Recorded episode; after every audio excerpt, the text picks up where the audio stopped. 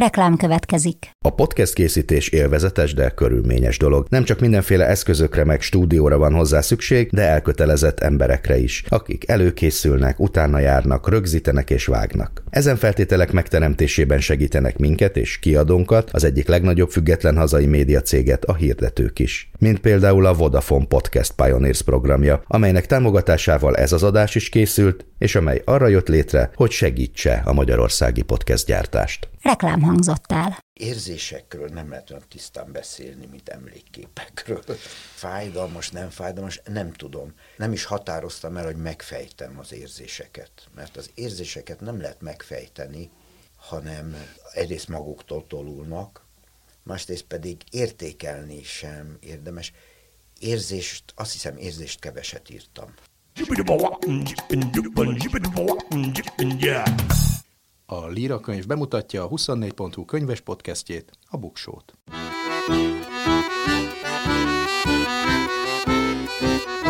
Ez itt a Buksó, a 24.hu podcast sorozata könyvekről, írókról, olvasókról és olvasásról. Én Nyári Krisztián vagyok. Írtam már könyveket, írtam cikkeket könyvekről, adtam ki mások könyveit, de elsősorban mégis olvasónak tartom magam. Azért indítottuk el ezt a sorozatot a 24.hu-val és a Líra könyv támogatásával, mert szeretnék kedvet csinálni jó könyvekhez. Nem csak szép irodalomról lesz szó, hanem mindenféle könyvről. Szórakoztatóról és tudományosról, verses kötetekről, de még szakácskönyvekről is. Minden részben beszélgetni fogok egy olyan emberrel, aki maga is könyvek között él és főállású olvasó. Akár azért, mert könyveket ír, akár azért, mert az olvasás a munkájának a része, akár pedig azért, mert egyszerűen örömét leli benne. Minden részben fogok ajánlani 10-10 könyvet. Ezek a listák teljesen szubjektívek lesznek. Olykor komolyak, máskor csak félkomolyak. Szóval lektori szalután, azaz üdvözlet az olvasónak.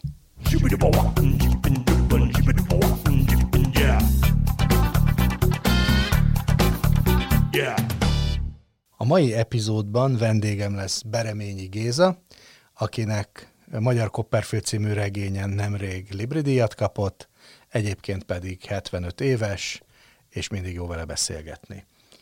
A száz év magány rovatunkban az olvasásról fogok mesélni, pontosabban arról, hogy mire jó még túl azon, hogy érzelmi tapasztalatokat lehet átadni a segítségével.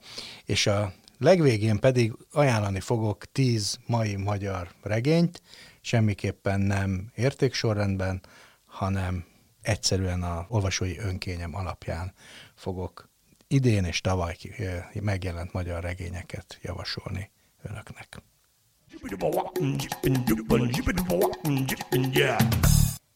Száz ív magány. Számok a sorok között, érdekes adatok a könyvek világából.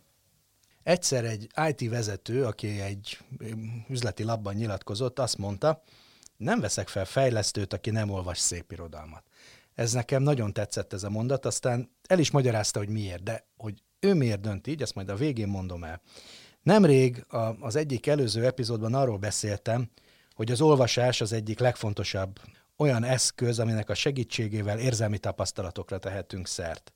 Vagy hát, hogy ez lenne az érzelmi tapasztalatok hatékony átadásának a, a módja, ugye születés, betegség, barátság, szerelem, szakítás, halál, közösségi konfliktusoknak az élményeit, érzelmi tapasztalatát könyvekből, szépirodalmi művekből szerezhetjük meg leghatékonyabban, hogy amikor élesben találkozunk velük, akkor valamilyen módon fel legyünk készülve. Ez persze nem egy okokozati viszony. Hogyha elolvasom a Rómeó és Júliát, akkor már nem kell, hogy leszúrjam a vetélytársaimat. Nem így működik ez, de valahogy mégiscsak ez van a mélyben. Olyan készségeket, tapasztalatokat, idegen, furcsa szóval skilleket szerezhetek, amiket aztán később az élet minden területén használhatok. Van azonban más is, ami miatt érdemes olvasni. Amikor olvasunk, akkor nem tudunk nem érezni. Az empátia készségét, képességét is így tudjuk elsajátítani. Hiszen az empátia az a más valaki bőrébe bújás képessége, és hát valahol ez lehet a szép irodalomnak a lényege. Amikor egy irodalmi karakteren gondolkodunk, akkor tulajdonképpen nem teszünk más, mint növeljük a saját empátiánkat. Megpróbáljuk elképzelni, hogy ő milyen helyzetben van, és milyen döntéseket hoz, vagy mit tennénk, mit tennénk mi a helyébe. Mit teszünk, amikor a helyébe képzeljük magunkat. gyakoroljuk a következményekkel járó döntések meghozatalát. Ez is az empátia tulajdonképpen, de ez egy nagyon is hasznosítható képesség a mindennapokban is. Van egy klasszikus példa, egy nagyon klasszikus pszichológiai teszt. Arcokat mutatnak, és meg kell állapítanunk, hogy agresszív, kíváncsi, szomorú, vagy éppen vidám. Ugye a legősibb a szondi teszt is valami ilyesmi, de hát ennek ezer verziója van. 2013-ban megcsinálták ennek egy verzióját Amerikában, egy bizonyos David Kidd és egy Emmanuel Castano nevű pszichológus, és kiderült, hogy van egy csoportja a válaszadóknak, akik mindennél jobban eltalálják a tesztalanynak, tehát aki a képen szerepel, a valódi érzelmeit. Nem erről szól a kísérlet, hanem, a, hanem arról, hogy mi jut eszébe az embereknek a képekről, de van egy csoport, aki eltalálja, hogy az, akit lefotóztak, az valójában mit érzett akkor, mikor lefotózták. Ez pedig a rendszeresen szép irodalmat olvasóknak a csoportja. Azért mondják ezek a kutatók, bizonyos Kidd és mert nekik fejlődött ki leginkább az empatikus képességük. Mert volt gyakorlatuk abban, hogy egy másik ember fejébe belenézzenek az irodalmon keresztül. És ez már nem csak az empátiáról szól, hanem valamilyen szinten a kritikus gondolkodásról is. Mert hogy a kritikus gondolkodáshoz is az olvasáson, pontosabban a mély olvasáson keresztül vezet az út. Az olvasás módja is az szerint alakul, hogy mit olvasunk. A digitális tartalmak befogadása, befogadásakor általában rövid idő alatt kell rengeteg adatot feldolgoznunk. Ez pedig a lassabb, nagyobb koncentrációt igénylő befogadástól veszi el az időt, ezt mindenki tapasztalja, akinek különböző kütyükről egész nap ömlik az, a digitális információ. A UCLA pszichológusa, bizonyos Patricia Greenfield szerint ez tulajdonképpen magát a tanulást is veszélyezteti. Ez a, ez a túlkommunikált digitális áradat, amiben élünk. Nem jut elég idő a mélyolvasásra, az többek között a kritikus gondolkodás rovására is mehet, ennek pedig, hogy a fake news korában óriási jelentősége van, vagy hát nem lehet eléggé hangsúlyozni. Ugyanis nincsen megértés, kritikus gondolkodása megszokott út megkérdőjelezése nélkül. Mindez pedig összefügg egy harmadik dologgal, a, kreativitás képességével. Az én definícióm szerint a kreatív gondolkodással leginkább azt tanuljuk meg, hogy van-e másfajta döntés. A kreatív gondolkodás abban segít, hogy meg tudjunk állni egy probléma, egy döntési helyzet előtt, és feltenni magunknak a kérdést, hogy lehet-e, szabad-e máshogy csinálni. Szabadjára tudjuk-e engedni a fantáziánkat, és új ötleteket találni egy ilyen döntési ponton. Hogy muszáj-e úgy csinálnunk mindent, mint a többiek. És a, a szép irodalomból az olvasás útján ezt lehet megtanulni, vagy legalábbis tréningezni magunkat. Ezt a készséget ugyanis meg lehet tanulni. Ha sokat olvasunk, és ránk van bízva, hogyan olvasunk, akkor ez fejleszthető. És ez nem kell írónak lennünk, vagy irodalommal foglalkozó embernek, és akkor itt visszatérek ahhoz, amivel kezdtem ezt a kis gondolatsort, ehhez a bizonyos IT vezetőhöz, aki ugyan azt mondta, hogy nem vesz fel fejlesztőt, aki nem olvas szép irodalmat. Azt mondta ugyanis, hogy programozót talál akármennyit de őt nem ez érdekli. Az érdekli, hogy új kreatív megoldások szülessenek, olyanok, amelyet a, amelyeket az ő konkurenciája nem csinál, amiben, ami valamiben új. Ehhez pedig az kell, hogy kreatívan gondolkodó emberek legyenek, és ő úgy látja, hogy a szép irodalmat olvasók közül nagyobb eséllyel talál ilyen embert. Szóval az olvasás arra is való, hogy fejlesszük a kreatív gondolkodásunkat, hogy ne szabványos válaszokat adjunk, és meg tudjunk kérdőjelezni bizonyos szabványos válaszokat. Magyarán különböző utakat keressünk és találjunk. És persze ne felejtsük el azt sem, hogyha elengedjük a már bejáratott útvonalakat, akkor azért ahhoz hozzátartozik, hogy dönthetünk rosszul is. Lásd a hamlettet, ő nem járt olyan nagyon jól. A kreativitás mindig kockázat is egyben. Minden döntésben ott a kudarc lehetősége, de ha nem merünk dönteni, akkor elveszítjük a siker lehetőségét is. Szerintem ez az irodalom egyik legfontosabb tapasztalata. Legalábbis én ezért is olvasok, meg persze sok minden másokom is van rá, például azért, mert olvasni jó.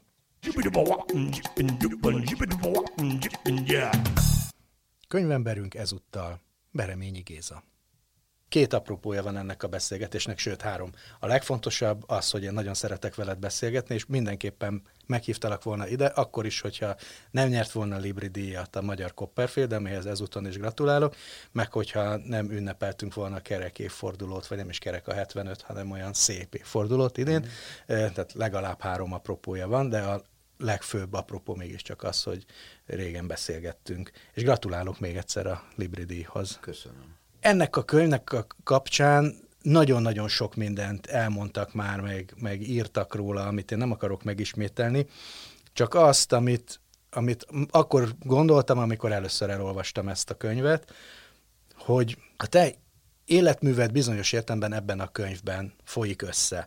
Mert azokat a történeteket, amiket, eh, amiket megismertünk dalszövegekből, novellákból, regényekből, filmekből, azok visszamenőleg egy mozaik darabkái lettek, és, és most itt van az a, az a könyv, ami akár akartad, akár nem, majd erről is kérdezlek, utólag is értelmezi egy kicsit ezeket a, az előző műalkotásokat. Szóval vannak írók, akik mindig a saját életüket írják, és te az utóbbiak közé tartozol. Ez, ez így van? Ez mondható rólad, hogy... Hát ezt én is mostanában fedeztem fel. Mert nem volt tudatos. Egyáltalán nem volt tudatos. Jól emlékszem novelláimra, amik megjelentek, azokat most visszagondolva, azok is önéletrajziak voltak, csak meg, meg kifacsartam az esemény sort, és azt gondoltam, hogy azt én kitalálom. Aztán kiderült, hogy nem. Innen nézve a svéd királynak a legtöbb novellája az ilyen. Nem mindegyik, de majdnem mindegyik. Egy kicsit én azt éreztem, és akkor itt nem a, a regény vagy az irodalom felől, hanem Bereményi Géza az ember felől nézve, mint hogyha visszavennéd az életedet. Tehát, hogy, hogy amit odattál dalszövegbe, odattál filmbe, tulajdonképpen másoknak, azt most egyszer csak a nevedre veszed, úgy, ahogy a dalszövegek is, ahogy megjelentek Bereményi Géza versekként, áll versekké alakítva, ez a, ez a regény is olyan, hogy ráteszi a pecsétet az egészre, hogy ez én vagyok. Ez én érzem csak így, mert ismerlek, vagy pedig van, volt is egy ilyen szándék? A szándékot vitatom mindannyiszor, nem tudtam, nem, nem tudtam, hanem, hanem ez egy, ez egy szándéktalan törekvés volt, na így. Nem tudtam, hogy szándékos. Beszélünk majd a folytatásról is, de most egy kicsit ennél a könyvnél maradva, Ugye ez 19 éves korodig tart a, a történet, de azért mondhatjuk azt, hogy döntő részben a gyerekkorod van benne. Egy kicsit nekem mindig Móri Zsigmond jut eszembe, aki amikor megírta az életrajzát, az életrajzi regényét, akkor a, csak a gyerekkorát írta meg, és azt mondta, amikor megkérdezték, hogy ezt miért fejezte be ott, ahol, hogy mert több történt velem gyerekkoromban, mint azóta 50 év alatt. Hogy nálad is e, e, ez van, ez, a, ez az a legmeghatározóbb korszak, ami, ami után tulajdonképpen minden már csak utóirat, vagy egyszerűen így adta ki, és, és itt kellett egy pontot tenni annak a regénynek a végére. Egyszer egy nagyon idős, aggastyán orvos professzor, kitűnő professzor, mondta nekem, visszagondolva az életére, hogy a munkába, munka, amint az ember belép a munkahelyére első munkanap, és beesteledik, kilép a munkáról, munkából, akkor kiderül, hogy már nyugdíjba lép ki, olyan gyorsan telik a munkával eltöltött idő, így úgy is mondhatom, hogy a társadalomban eltöltött idő, és a egyik operációtól a másikig tartott az élet ennek az orvos professzornak, aztán hazament és kipihente azt, és így folytatta. És nem emlékszik arra. De a gyerekkor, mondta ugyanaz a professzor, a, a kisgyerekkor, a gyerekkor, az ifjúkor, az hosszú. És azt ezek szerint meg is lehet írni, arra vissza lehet gondolni, arra emlékszik az ember, az előjön. És és azzal fejezte be ezt az oktatásomat, hogy, hogy a, ha elérkezik a nyugdíj ideje, akkor az öregkor megint hosszú lesz, mondta ezt így merengve. És hosszú? Hát nem, de én mert, most a mert munkával nem ér... eltöltött, igen, nem, hogy mert nem érkezett el. Igen. igen. Azért az nem magától értetődő, hogy az ember első emléke az olyan korai, mint a tiéd, hogy egy tisztába tevési jelenettel indul a, a könyv. Ez mindig megvolt, vagy az írás hozta elő? Írás hozta elő. Hát akkor most mi, mit hozott elő az írás? Hadd mondjam, hogy hogy magát a témát is, hogy írjam meg az életemet, a 19-20 éves koromig, az, az hozta elő, hogy élesen fölbukkant egyszer csak az a nyári élményem, ami 17 éves koromban történt a Balatonnál, amikor én először voltam a Balatonnál, és a rendőrség bevitt, és kézről kézre adtak, mert egy ilyen fiatal csavargók elleni kampány volt éppen a rendőrségnek azon a nyáron, és azt, azt sikerült percről percre megírnom, és szereplőről szereplőre, ad, kézről kézre adtak, és jó kis társadalmi kép lett belőle, és akkor egyszer csak véget ért az. És akkor megírtam. És akkor rájöttem, hogy ez egy fejezet lehetne akkor a, az életrajz, önéletrajzomból. Akkor kezdjük el előről, méghozzá úgy, hogy mindenkinek a nevét őrizzem meg, és mondjam ki, hisz már a életem szereplői nagy részt meghaltak. És először az jutott eszembe, hogy a, mi az első emlékképem, hogy a nagy, nagymamám bilire szoktatás közben fakanállal verte lágyan természetesen a fenekemet, a mesztelen fenekemet, mert nem, nagyon nehéz volt bilire szoktatni engem. És akkor ezzel kezdtem, de ez előhívott, tehát ezek szerint az egyik emlékkép előhívhat másikat, előhívott egy olyat, hogy ugyanez a szereplője életemnek az első emlékképem az ő arca volt, méghozzá az első emberi arc, aki így odahajolt. De az, hogy az első emberi arc, azt már később fogalmaztam meg így felnőtt fejjel, fogalmazási kényszer alatt, nem tudtam mi az, ki az, csak annyit tudtam, éreztem, hogy egy rajtam kívül egy másik lény. Tehát megláttam először egy más valakit.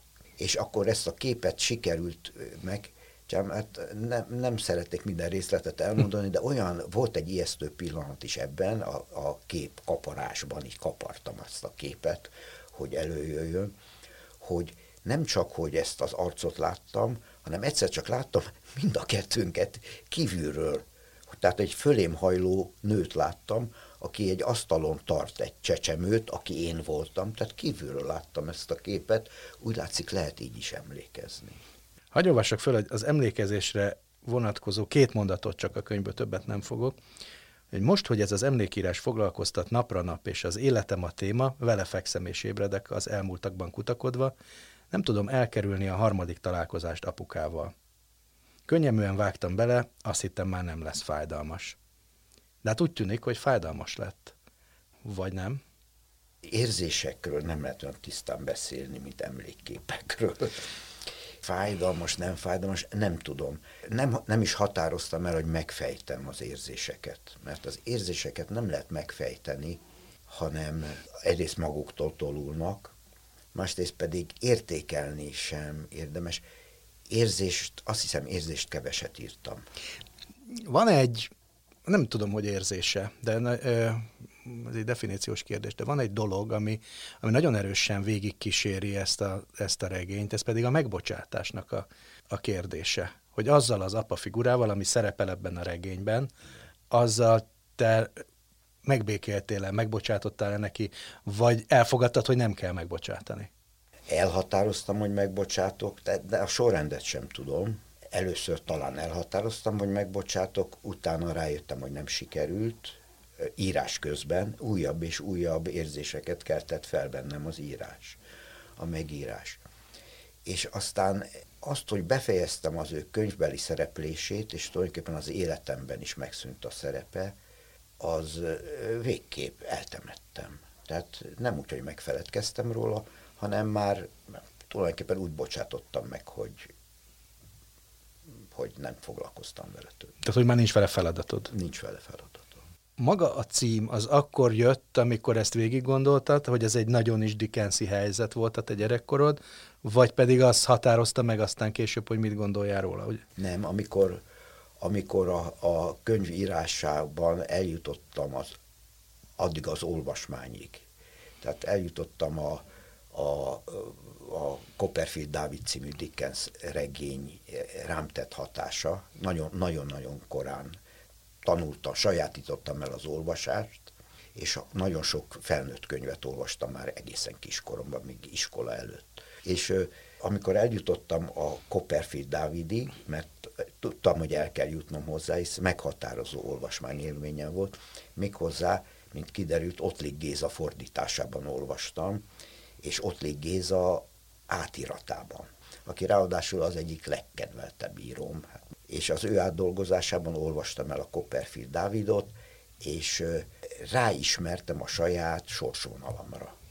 Tehát a Copperfield, ami nagyon egyszerű volt, miként Copperfield Dávidé is, nem ismerte az é- a vér apját, az édesapját, mostohapát kapott, egy gyanútlan és tanácstalan édesanya választott egy mostohapát, aki mellett keserves mostohagyerek sorsa volt, majd ebből elszökött, elment, és onnan kezdődött a felnőtt élete, de Dickens is már nagyon rövidre fogja a, a ennek az életrajznak a végét, és kinyomoztam azóta mindegy, de azóta, hogy ő hogy dolgozott ezzel, mert a saját maga volt, felében, harmadában, ez a főszereplő, de egy mellékszereplőben írta meg a saját édesapját, aki folyton az adósok börtönében ült. Aztán Mikóber úrnak, vagy hogy hívták ezt a szereplőt, és egyszer csak rájöttem, hogy megváltoztatott néven az idősebb Dickens írta meg, mint valami távoli ismerőst.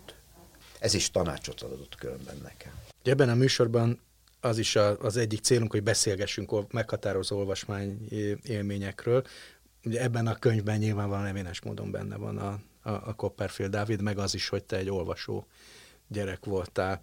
Van még ehhez fogható, meghatározó gyerekkori olvasmányélményed, ami ugyanilyen jelentős? Van. És az micsoda? Az például a, a Coopernek a vadülője. Az nekem is. Részkarcokkal, nem tudom, hogy melyik példány került a kezedbe. A Cooper vadülője az, hogy az amerikai, korai amerikai történelem mennyire gyermeki, de az is kiderül ebből a könyvből, mert, ne, mert életveszélyes helyzetek vannak abban a könyvben, de ugyanakkor akkora szabadság van benne, és olyan ősképek, hogy egy beolajozott testű indiánnal birkózik, például vadölő, vagy ott egy, egy tó közepén lévő kastélyban. A cölöperőd, vagy cölöpkastély, igen. Cölöpkastélyban, és birkóznak, és az indián sikos test állandóan kicsúszik a, a bivajerős fehér ember karjából, ez még álmomban is visszatért. Olyan érdekes, hogy erre nem gondoltam azóta, mióta olvastam, de most így be, e, e, e, e, igen, erre? előhívtad ezt. Igen, ezt tényleg... Miért? Valószínűleg őskép. Szóval léteznek ősképek, amik, amikkel bánni tud az irodalomna. És érdemes bánnia. Tehát mikor így emlékezni próbálunk saját, eh, akkor ilyen ősképeket eh, találunk meg. Tehát észrevettem meg írás közben, hogyha még ezt erről beszélhetek, hogy nem mentem vissza régi helyekre, kut, nem kutattam, nem olvastam utána semmit, hanem csak meditáltam, és vártam a, a következő részét az életemnek. És az felbukkant, és így a folytatás, és hogy abból a sok esemény közül mit emeljek ki, mi maradt emlékezetes, mit tudnék megírni. És rájöttem, hogy a jelenetek minőségét megszabja az, hogy mennyire emlékszem rájuk. Tehát nem véletlenül emlékszünk nagyon valamire. Az jelentős. És van, van, volt olyan, amire nagyon emlékeztem, de vajon miért emlékeztem nagyon, és azt kezdtem kutatni, és rájöttem, meg tudtam írni. Szóval rájöttem azt, hogy a, úgy temetjük el ezeket az emlékeinket, hogy nem, nem ismerjük a jelentőségüket de írás közben, mikor előszedjük őket, akkor egyszer, vagy tudatos visszaemlékezéskor, akkor megismerjük a, megismerjük a saját történetünket. Visszatérve az olvasmányokra egy kicsit, te mindig a korosztályodnak megfelelő könyveket olvastál, vagy fölő, fölélődte? Tehát, hogy én például olyan voltam, hogy mindig megpróbáltam olyat olvasni, amire azt mondták, hogy még nem nekem való. Ja, természetesen én is én is, nem, nem nekem való, de nem nekem való könyvek vettek körül. Hát én egy telekitéri szobakonyhában nevelkedtem, voltam kisgyerek, és ott olvastam, és ott felnőtt könyvek voltak, amiket a piacon vásároltak könyvárus, tönkrement családok könyvárusaitól. És hát ott Kosáriné Réz Lolától kezdve a 30-as évek kedvenc könyvei voltak ott. És mondjuk eh, a gyerekkor utáni életszakaszodban, mondjuk kamaszként, középiskolásként volt ilyen meghatározó könyvélményed, mint gyerekkorodban? Volt, eh, ott továbbra is antikváriumból kerültek kezembe a könyvek. Tehát én antikváriumokat bújtam akkor is, a kötelező, iskolai kötelező olvasmányok, minden olyan az olvashatatlanok voltak. Megállapítottam. Abból állapítottam meg a korabeli közgondolkodás minőségét. Felnőtt korodban mi, mi az, ami mondjuk a legmeghatározóbb, vagy azok közé tartozik könyvélmény? A legmeghatározóbb az a, a, a könyvek azok, a, azok a, amik a magyar irodalomban van egy bújtatott mélyáram. Nagyon jellemző, különösen a próza irodalomról beszélve most. Vannak olyan írók, akik csodálatos színvonalon írtak meg egy könyvet körülbelül, és azóta el is felejtették őket, de mint egy titkos szekta tagjai fölismerik egymást az olvasók, akik ezeket olvasták és megemlítik. És én állítom, hogy az a magyar prózairodalom múlt század második felének a, a legkitűnőbb könyvei. Hát az ott Ligéza iskola határa sokáig lappangott. De hát ki ismeri Rubin Szilárd Csirkejáték című könyvét. A magyar irodalom egyik legragyogóbb követe. Olvastad? Igen, de, de valóban így van, hogy keveset beszélnek róla. És... Hát persze, keveset beszélnek róla, de az maradványa a régi mentalitásnak az, hogy keveset beszélnek róla. Szóval nem is tudom, egyszer ki kéne adni egy ilyen sorozatot, hogy a magyar prózairodalom, a 20. századi magyar prózairodalom legkitűnőbb könyvei. Így, valaki ezt vállalná, és akkor e- ott... ott ezt már a 19. század végétől el lehetne kezdeni. Nem véletlen, hogy ködlovagok voltak a 19. század végi legkitűnőbb magyar írók, akikről szinte nem is tudok. Ki az a Gosdu Elek? Igen, ez, ez, igen, ez, ez kétségtelen, és föl lehet fogni valóban egy, egy ilyen mély áramnak, ami azért érdekes, mert ugye megint egy életrajzi regényen dolgozol ennek a folytatásán, hogyha egy kicsit Igen. másmilyen is lesz, és ahogy erről a ködlovag dologról beszélsz, az, az olyan, mintha te magadat is közéjük sorolnád. Hát igen, sőt, az egyetemi mestereim, mert nekem az egyetemen támadtak mestereim, tehát beiratkoztam első éves koromba, és ott találkoztam három-négy olyan emberrel, akiknek hatására kezdtem el írni, és akik szerintem a legjobb korszak, legjobb magyar írói voltak, és a legérdekesebb az, hogy a sorsuk is ködlovak sors lett. Egyikük külföldön halt meg, a halála előtt 50 éves korában adta ki a novellás kötetét, amit visszavett még diszidálása idején az egyetem utáni első évében. A nevét is mondjuk el azért. Ajtony Árpádnak hívták. Meg lehet kapni a könyvét, a, a, az a címe, hogy a, a birodalom elvesztése. 55 éves korában jelent meg, és nem sokkal utána meghalt. Kiadta a régi novelleit, szinte más nem is írt. Aztán Bódi Gábor e, e, prózaírói korában ismertem meg, 19 éves korunkban ismerkedtünk össze, és akkor ő mutatta meg az írásait, és azt mondta, te egész biztosan írsz, és az ő hatására kezdtem el írni, mert azt hazudtam neki, hogy igen, persze, hogy írok, de majd megmutatom meg így, és akkor megmutattam neki. Ő elvitt egy társaságból, ahol ködlovagok gyűltek össze. Én az ő hatásuk alatt álltam. És utána árulónak éreztem magam, amikor rábeszéltek arra, hogy adjak ki egy novellás kötetet. És hát az a novellás kötet az végül is elindított egy, egy teljesen új irodalmi korszakot bizonyos értelemben Magyarországon, ha nem, nem is feltétlenül úgy, hogy téged követtek, a, nem, hanem hogy... Nem, hanem ez meg, egy sorozat volt, engem egy, egy sorozat Meg, hogy fiatal ember is lehet író, nem sorozat. kell hozzá meghalni, meg, meg ilyesmi. Ez a, abban az időszakban nagyon sokan mondták a nekem, hogy... magyar író 40 éves volt, az Írószövetség kisztitkára, Csurka István volt akkor. És akkor indítottak fiatal írókat, kutattak őket utánuk, mert a fiatal írók azok nem akarták magukat kiadni. Nekem Eszterházi Péter mondta, hogy ez egy felszabadító erő volt, amikor a svéd király megjelent, hogy mégiscsak lehet. Igen. Én voltam így az első, de utána a, annak a könyvnek a hatása el is vette a kedvem az írástól. Igen, hogy neked mindig van egy ilyen távolságtartásod, ehhez képest most egy, egy nagyon nagy sikerű könyvet írtál, és dolgozol a, a folytatáson. Azzal hogy állsz, hol tartasz? Hát so, nagyon sokat tanultam a, a magyar Copperfield megírásából, és ugyanúgy kezd, kezd, kezdtem el ezt is, tehát az volt, hogy kiválasztottam először a szereplőket az akkori életem, az egyetemi éveimnek a szereplői közül, fontossági sorrendet állítottam föl közöttük, és ezzel én már meg vagyok, megvannak a szereplőm, most velük vívódok, mert ut- nekik utánuk kell néznem.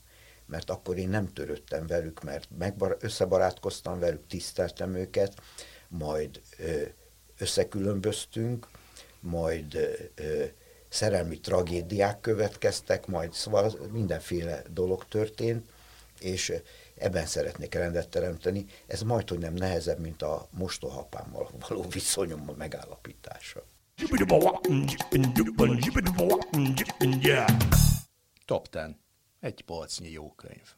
Tíz szerintem legjobb új magyar regényről fogok mesélni, és hogy még véletlenül se tűnjön úgy, hogy valamiféle érték sorrendet, ABC sorrendbe szedtem a szerzőket, és a végéről fogom elkezdeni, tehát V betűvel Vámos Miklós Dunapest című könyvét ajánlom.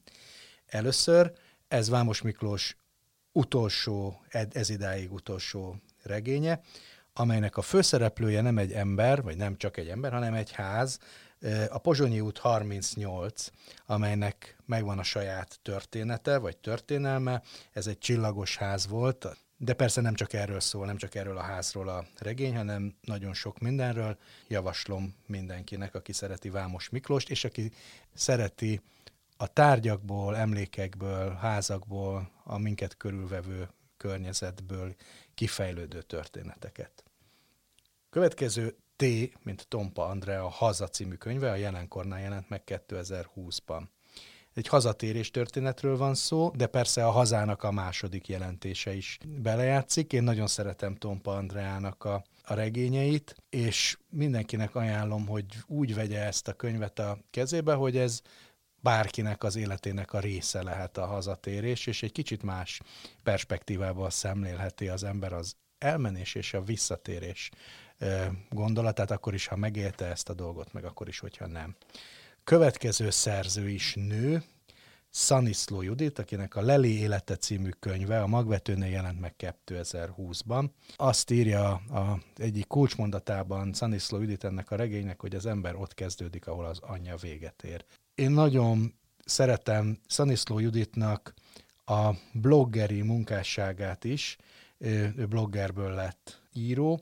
A Leli élete az első regénye, de bizonyos értelemben ezek a, az egyes fejezetek akár különálló történetekként is olvashatóak. Egy mai nőnek a története, ami persze a múltban gyökerezik, megjelennek a cselédsorban dolgozó nagymamák, a házgyári lakásokban lakó szülők, és persze a, a mai minket körülvevő élet, a kórházak, játszóterek, egy szóval minden, ahol, ami annak alapján eldönthetjük, hogy hol is vagyunk otthon. Következő Milbacher Robert Angyali üdvözletek című könyve, ami szintén a magvetőnél jelent meg szintén 2020-ban. Nekem egy nagy fölfedezetje volt az elmúlt éveknek Milbacher Robert, akinek a nevét egyébként ismertem, mert egy kiváló irodalomtörténészről van szó. Ráadásul 19. század irodalomtörténettel foglalkozik, ami engem is érdekel, és egyszer csak tulajdonképpen érett felnőtt férfiként felbukkant, mint szépíró, és nem is akármilyen szépíró. A Szűz Mária jegyese című könyve nagyon nagy siker volt, én nagyon örültem ezeknek a falusi történeteknek, aminek, e, amelyeknek egészen sajátságos humoruk van. Az Angyali Üdvözletek egy kicsit más könyv, azt a fikciót járja körül, hogy mi lenne, hogyha nem Jézus, hanem a keresztelő Szent János lenne a megváltó, vagy legalábbis őt tekintenénk annak, de persze ez egy több időségben játszódó regényként olvasható, nagyon is regény-regény, mindenkinek nagyon javaslom. Az ötödik Krasznaorkai László Herst 07769 című könyve a magvető adta ki idén. Én nagy rajongója vagyok Krasznahorkai Lászlónak, ezt a könyvét is különösen szerettem. Németországban játszódik, egy türingiai kisvárosban ez a könyv, ugye ez Kelet-Németország, az a vidék, ahol a közelmúltban nagyon megerősödtek a szélső jobboldali neonáci mozgalmak, de egyben ez Sebastian, Johann Sebastian Bachnak is a szülőföldje, és ez a kétfajta dolog találkozik ebben a regényben, persze úgy találkozik, ahogy Krasznaorkai László regényeiben a dolgok találkozni szoktak, akkor olvassuk el jól ezt a regényt, hogyha amikor levesszük, akkor letesszük, akkor kedvünk lenne újra kezdeni, hogy megértsük azokat az összefüggéseket, amelyek fölött talán elsiklottunk. 2021-es könyvről van tehát szó. Milbacher Robertről beszéltem, aki egy pécsi szerző, és most egy másik pécsi szerzőt ajánlok. Kis Tibor Noé Beláthatatlan táj című könyve 2020-ban jelent meg a magvetőnél. Kis Tibor Noének minden könyve egy kicsit más hangon szólal meg, összehasonlítva az előzőekkel ez is, ez is egy új hang, de azért e, mégiscsak nagyon jellemző a, a, a szerzőre, akinek én nagyon szeretem nézni közösségi médiában a fényképeit is, mint hogyha valahogy megágyazna ezeknek a szövegeknek. Itt egy autóbaleset után öntudatlan állapotba került lány van a történetnek a, a fókuszában, meg az ő apja, aki hol a betegágya mellett az, hol a balesetnek a nyomait és okait kutatja.